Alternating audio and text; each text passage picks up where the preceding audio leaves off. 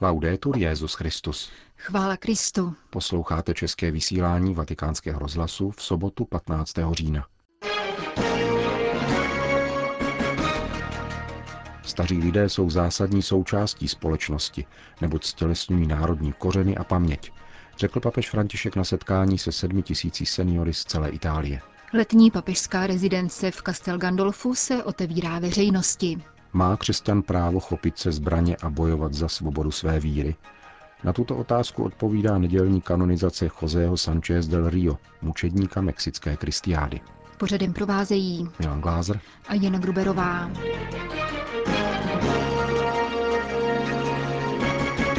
Zprávy vatikánského rozhlasu. Vatikán. Den poté, co nizozemští ministři spravedlnosti a zdravotnictví podali návrh na legalizované usmrcování starých lidí, papež František téměř symbolicky přijal více než 7 tisíc seniorů. Církev hledí na staré lidi s láskou, uznáním a hlubokou úctou. Jsou zásadní součástí křesťanského společenství a společnosti. Stělesňují totiž národní kořeny a paměť. Jste velmi důležití, protože vaše zkušenost je ceným pokladem, který umožňuje nadějeplný a zodpovědný pohled do budoucnosti. Zralost a moudrost, kterou jste během let nazhromáždili, může pomoci mladším lidem podpořit je v růstu, otevřenosti vůči budoucnosti a hledání vlastní cesty. Staří lidé totiž dosvědčují, že také v nejtěžších zkouškách nikdy nesmíme ztrácet důvěru v Boha a lepší budoucnost. Jsou jako stromy, které nadále nesou plody a navzdory tíži let mohou vnášet originální přínos do hodnotového bohatství společnosti a při stvrzování kultury života.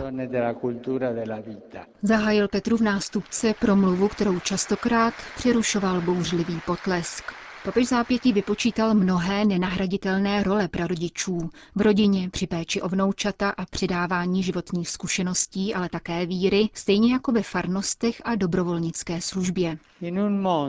Ve světě, který často mýtizuje sílu a vnější zdání, jste povoláni svědčit o hodnotách, jež mají skutečnou a trvalou platnost, neboť jsou vepsány do srdce každého člověka a zaručeny božím slovem. Právě protože jste lidmi takzvaně třetího věku, či lépe řečeno jsme, protože k vám také patřím, máme se zasazovat o rozvoj kultury života. Přinášejme svědectví o tom, že každé životní období je boží dar, má svou krásu a důležitost, byť může být poznamenáno křehkostí. Děkuji pánu za mnohá zdravotnická zařízení, jejich zaměstnance a mnoho rodin, které dnes každodenně slouží starým lidem tak, aby mohli důstojně prožít tuto důležitou etapu života, pokračoval svatý otec.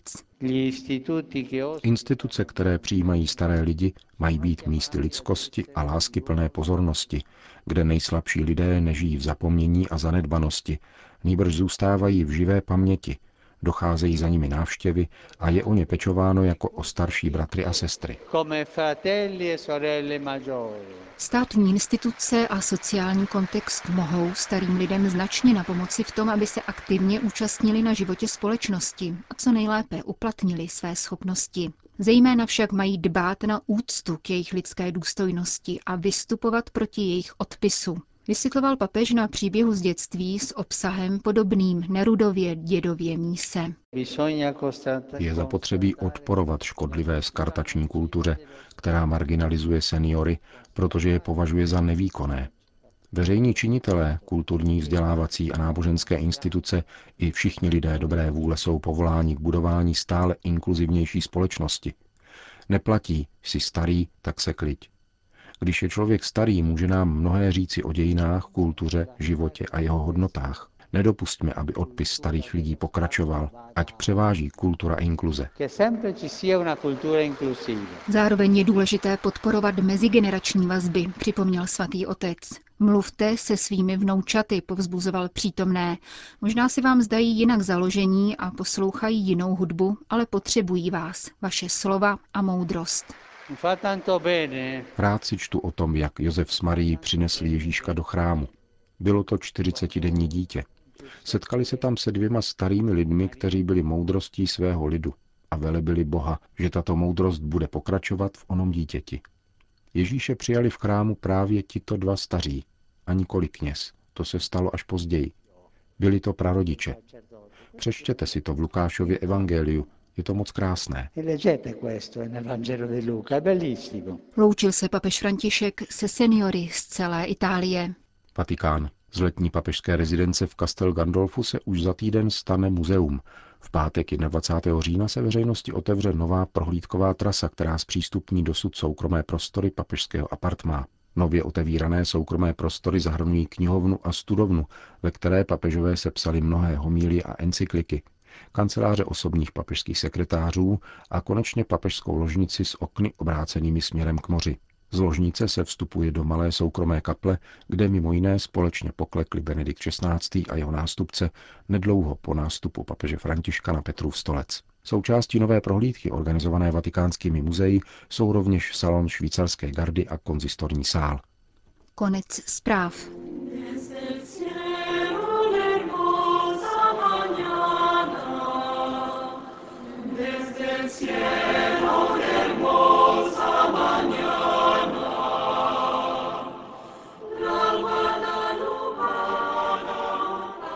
Vojáci ho tloukli a mučili, nakonec mu strhli kůži z chodidel a nasypali do ran sůl. Donutili chlapce, aby za nevýslovných bolestí došel až na hřbitov, kde ho dorazili ranou z pistole. Zatímco on nepřestával volat, ať žije Kristus král, ať žije Pana Maria Guadalupská. Psal se 10. únor roku 1928 a José Sanchez del Rio ještě neoslavil ani 15. narozeniny. Tuto neděli jej papež František prohlásí za svatého. Poté, co se na přímluvu dětského mučedníka udály dva zázraky. Druhý z nich se datuje rokem 2008, kdy se nevysvětlitelně uzdravila tuberkulózní dívka, která navíc utrpěla mozkovou mrtvici. Před 12 lety Jan Pavel II. vydal dekret o Chozého beatifikaci. O rok později blahořečil Benedikt XVI. spolu s dalšími jedenácti mučedníky, kteří byli z nenávistí k víře zavražděni během protikatolického pronásledování v Mexiku ve 20. letech minulého století. Byli to křesťané, kteří se aktivně zasadili o obranu náboženské svobody a církve, zdůraznil tehdy dnes již emeritní papež. Mladý José však nebyl nečinnou obětí zlovolného režimu prezidenta Plutarka Eliase Kalieze, níbrž členem tzv. Kristéros, tedy 50 tisícového vojska složeného z Mexičanů všech sociálních vrstev, kteří se spontánně združili pod heslem Viva Cristo Rey. Proti mexické republikánské armádě bojovali od 11. července 1926, kdy mexický episkopát rozhodl o pozastavení veřejného kultu v reakci na Kajézovy zákony omezující náboženskou svobodu, až do dohody mezi církví a státem v létě roku 1929. José Sanchez del Rio chtěl bojovat se zbraní v ruce jako jeho dva starší bratři, ale vzhledem ke svému věku se musel spokojit s úlohou táborového pomocníka jednoho z povstaleckých generálů a později vlajkonoše. Účastnil se nicméně v plné zbroji jedné z bitev, která pro něj, bohužel, skončila zajetím, mučením a smrtí. Kanonizace mladého nezletilce, který položil život v ozbrojeném zápase za křesťanskou víru, opětovně otevírá nepomíjející debatu o otázkách, které nikdy nevyjdou z módy, tedy právu křesťanů i nekřesťanů na vzpouru proti tyranské vládě, povolenému či zakázanému užití zbraní, podmínkách tzv. spravedlivé válce a podobně.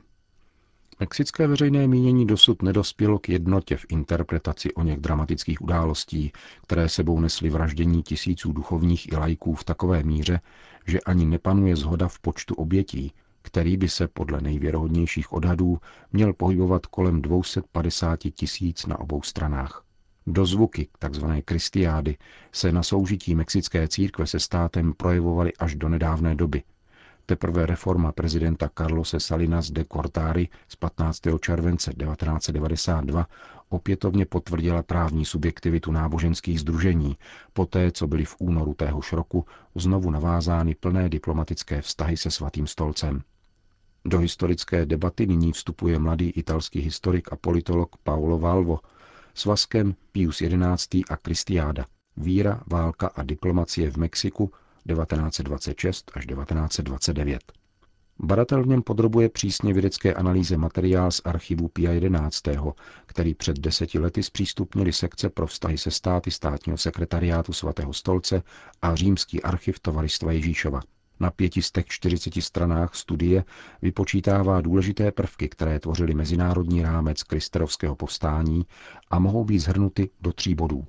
Prvním je skutečnost, že svatý stolec usilovně mobilizoval světový katolicismus, jednak aby uvedl do pohotovosti veřejné mínění v souvislosti s tím, co se dělo v Mexiku, jednak aby hledal mírové řešení konfliktu prostřednictvím všech diplomatických kanálů, které měl k dispozici.